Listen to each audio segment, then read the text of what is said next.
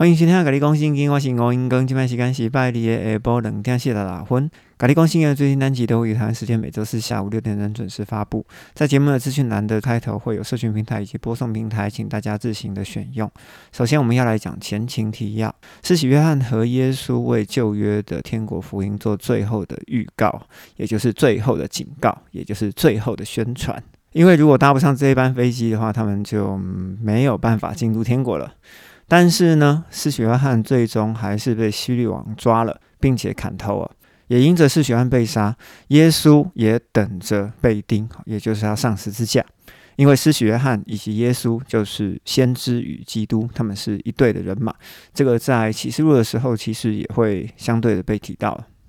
而复活后的耶稣呢，他就改变了一个形象，吹一口气给门徒，让圣灵可以重新的内住，也就是代表新约的开始。这件事情其实在创世纪的第二章其实也发生过，当上帝吹了一口气到所造的人的身上，这个气呢就进入了亚当的里面，这股气其实就是圣灵。于是我们要知道，上帝与人类所立的约，也就是旧约，就是从伊甸园那一张兽皮开始，一直到十字架耶稣被钉的这段时间里面，就是上帝跟人类所订立的旧约。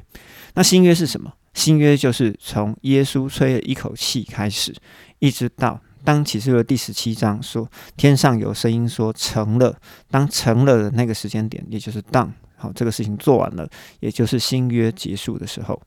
而耶稣呢，以复活的灵体改变形象的灵体复活了之后，他升天。保罗在书信里面就提到，耶稣是初熟的果子，也就是第一个成果，也就是说耶稣被提升天是第一个升上天的成果，也就代表着当七号响起的时候，得胜者也要如此的被提。而在耶稣离开了这个世界上升天了之后呢，彼得就接掌了耶路撒冷主教的位置。彼得在当时就不断的在宣传西元四十年天国会降临，在当时候的信徒，也就是从西元三十三年到西元四十年之间的信徒，他们当然就房屋共用，因为有钱也没有用。直到西元四十年的时候，司提反被杀，为什么呢？因为天国没来嘛，自然大家就戳破了彼得的诡计了。当然也不是说戳破彼得的诡计啦，应该是说彼得所传的西元四十年天国会降临，基督会再来这件事情没有实现，于是守旧约的犹太人就拿司提反开刀，使得使徒以及信徒在耶路撒冷就四散了，分别散到犹大以及撒玛利亚地区。这就应验了使徒行传的第一章第八节所说的，要往犹大以及撒玛利亚全地直到地极做耶稣的见证。而在彼得失势了之后，就是他失去了耶路撒冷主教的势力之后呢，在土耳其以及希腊，保罗接续了传福音至外族人的工作，但是守旧约的犹太人呢，却不断的干扰收割保罗所建立的每一间教会，使得保罗、彼得以及约翰在死前皆透过书信来兼顾所有的信徒。而最后一位使徒，也就是约翰，因为启示录他才开始动手写信。而圣经的六十六卷最后完成的书信是约翰福音，而不是启示录哦。到了西元一百年的时候，最后一位使徒约翰也都死了，而所有的书信呢，也都完成了。在前面两集里面，我们曾经谈过了从旧约的创世纪一直到马拉基书到底发生了什么事，以及在十字架前后发生了哪一些事情。在今天呢，我们要来提一位最重要的使徒，也就是保罗。他在十三封书信里面曾经有提到关于启示录的所有的预言。当然我们在这一集里面，我们会混合使徒行传一起讲，因为从使徒行传的中后段开始、哦、就是一直以保罗为主轴。而保罗在写书信的时候，其实呢他就身处在使徒行传的时间轴当中，所以我们必须要混着来讲、哦、所以今天我们要来讲保罗的十三封书信以及使徒行传的中后段。在西元四十年的时候，天国没有来，于是呢犹太人就找司提反开刀咯。保罗还为了那些要打死司提反的人看守衣服，这记录在使徒行传第八章。而扫罗呢，也觉得应该要把这些信基督的人全部都打死哦。于是扫罗就在耶路撒冷的公议会里面拿了文书，也就是文件，要到大马士革去捉拿男男女女的基督徒。但是在往大马士革的路上，因为天上出现了大光，他整个人就瞎了哈，然后就跪倒在地，然后眼睛就没有办法看见，失明了三天。之后他接受了耶稣，在阿拉伯受训三年。在阿拉伯受训三年的事情记载在加拉太书，请大家自己去翻。而后来回到了大马士革传福音，又到耶路撒冷跟使徒对照，因为在耶路撒冷的时候被追杀，于是逃到了该撒利亚，又回到了大树去传福音。这一部分记载在使徒行传的第九章。而彼得在西元四十年之后，因为在耶路撒冷主教的权势失势了嘛，他就没有权柄在耶路撒冷里面，于是彼得就流放到外族人的地方去。在很多的地方，彼得看见了圣灵向外族人展现的工作，包含意大利的百夫长哥尼流。于是彼得回到了耶路撒冷做报告，因信称义的福音是必须要传给外族人的。这个记载在使徒行传的第九章到第十一章。而因为耶路撒冷听到这件事情之后，他们就派了巴拿巴，巴拿巴的意思就是拿巴的儿子，叫做巴拿巴，所以你看到巴放在第一个字的就是谁的儿子，所以西门巴约拿，巴约拿的意思就是约拿的儿子西门，这个意思大概是长这样子哦。于是、呃、耶路撒冷就差了巴拿巴至安提阿，要宣告福音只能传犹太人，不能传外族人。但是呢，巴拿巴是个好人、哦、什么叫做好人？好人就是路加认为他是个好人，不然的话他就要继续来宣传福音只能传给犹太人的这件事情。但是巴拿巴是个好人，也就是说他背叛了耶路撒冷，懂吗？也因为巴拿巴背叛了耶路撒冷、哦、所以巴拿巴到了叙利亚的安提阿之后，他不敢回去耶路撒冷啊，那怎么办呢？只好、哦、横向就往西走，把大树的扫罗给找来壮胆、哦、因为呢他也觉得福音应该传给外族人、哦、这记载在使徒行传第十一章。这群人在一起、哦、觉得应该要把福音传给外族人，于是圣灵就感动了这一群人，第一次的福音宣教就开始了、哦，保罗以及巴拿巴还有希拉跟马可，他们就一路的去传福音，经过塞浦路斯岛，又回到了中部的土耳其，在路斯德、以哥念以及特庇这几个地方，他们就在里面传福音，并且在这趟旅程里面呼召了提摩太。提摩太他本身是一个撒玛利亚人，也就是妈妈是犹太人，但是爸爸是希腊人，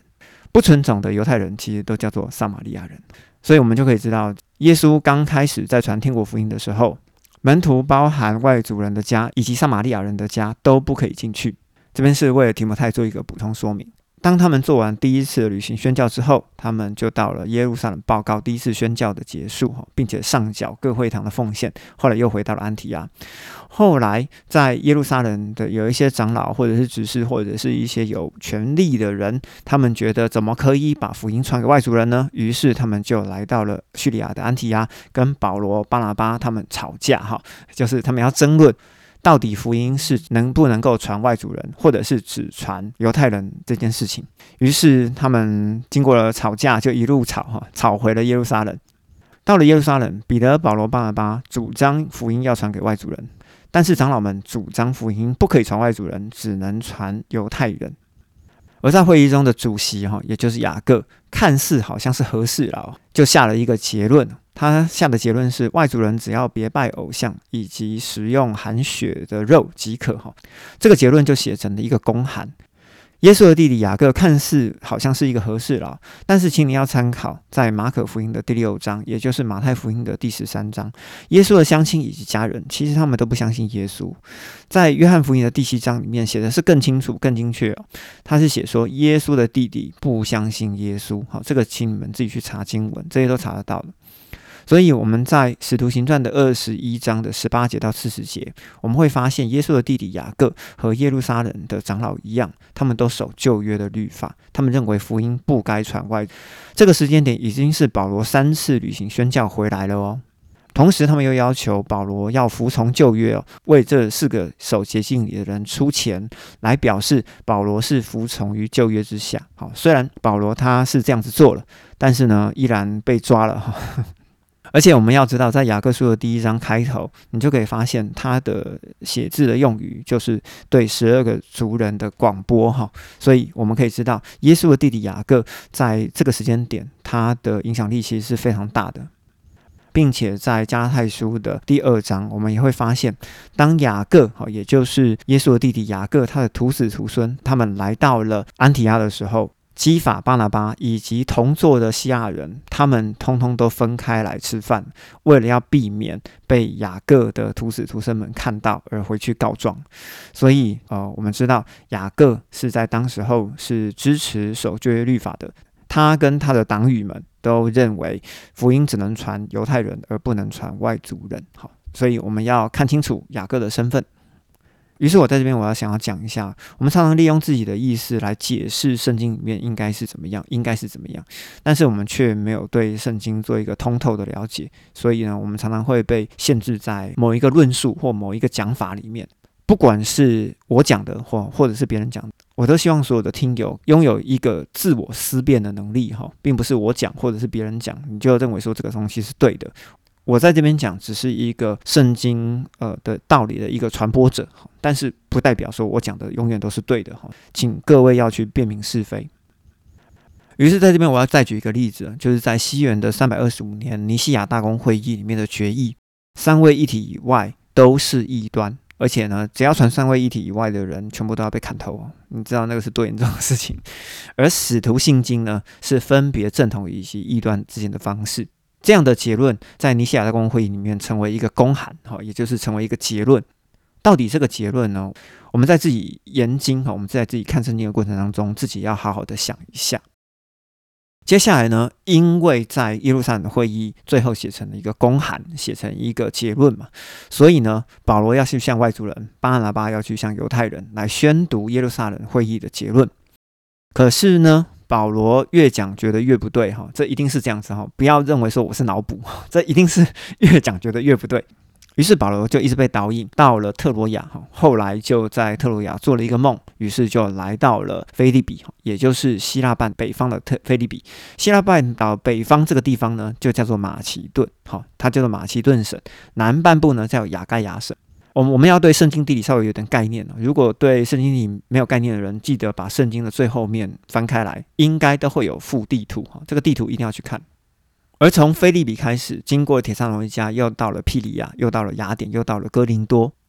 保罗发现在他的身后跟了一大群守旧约的犹太人，不停的在收割他曾经建立的教会，于是才要写帖撒罗尼迦前书，开始要来对抗假教师，因为呢，传统的犹太人不停的在追杀保罗。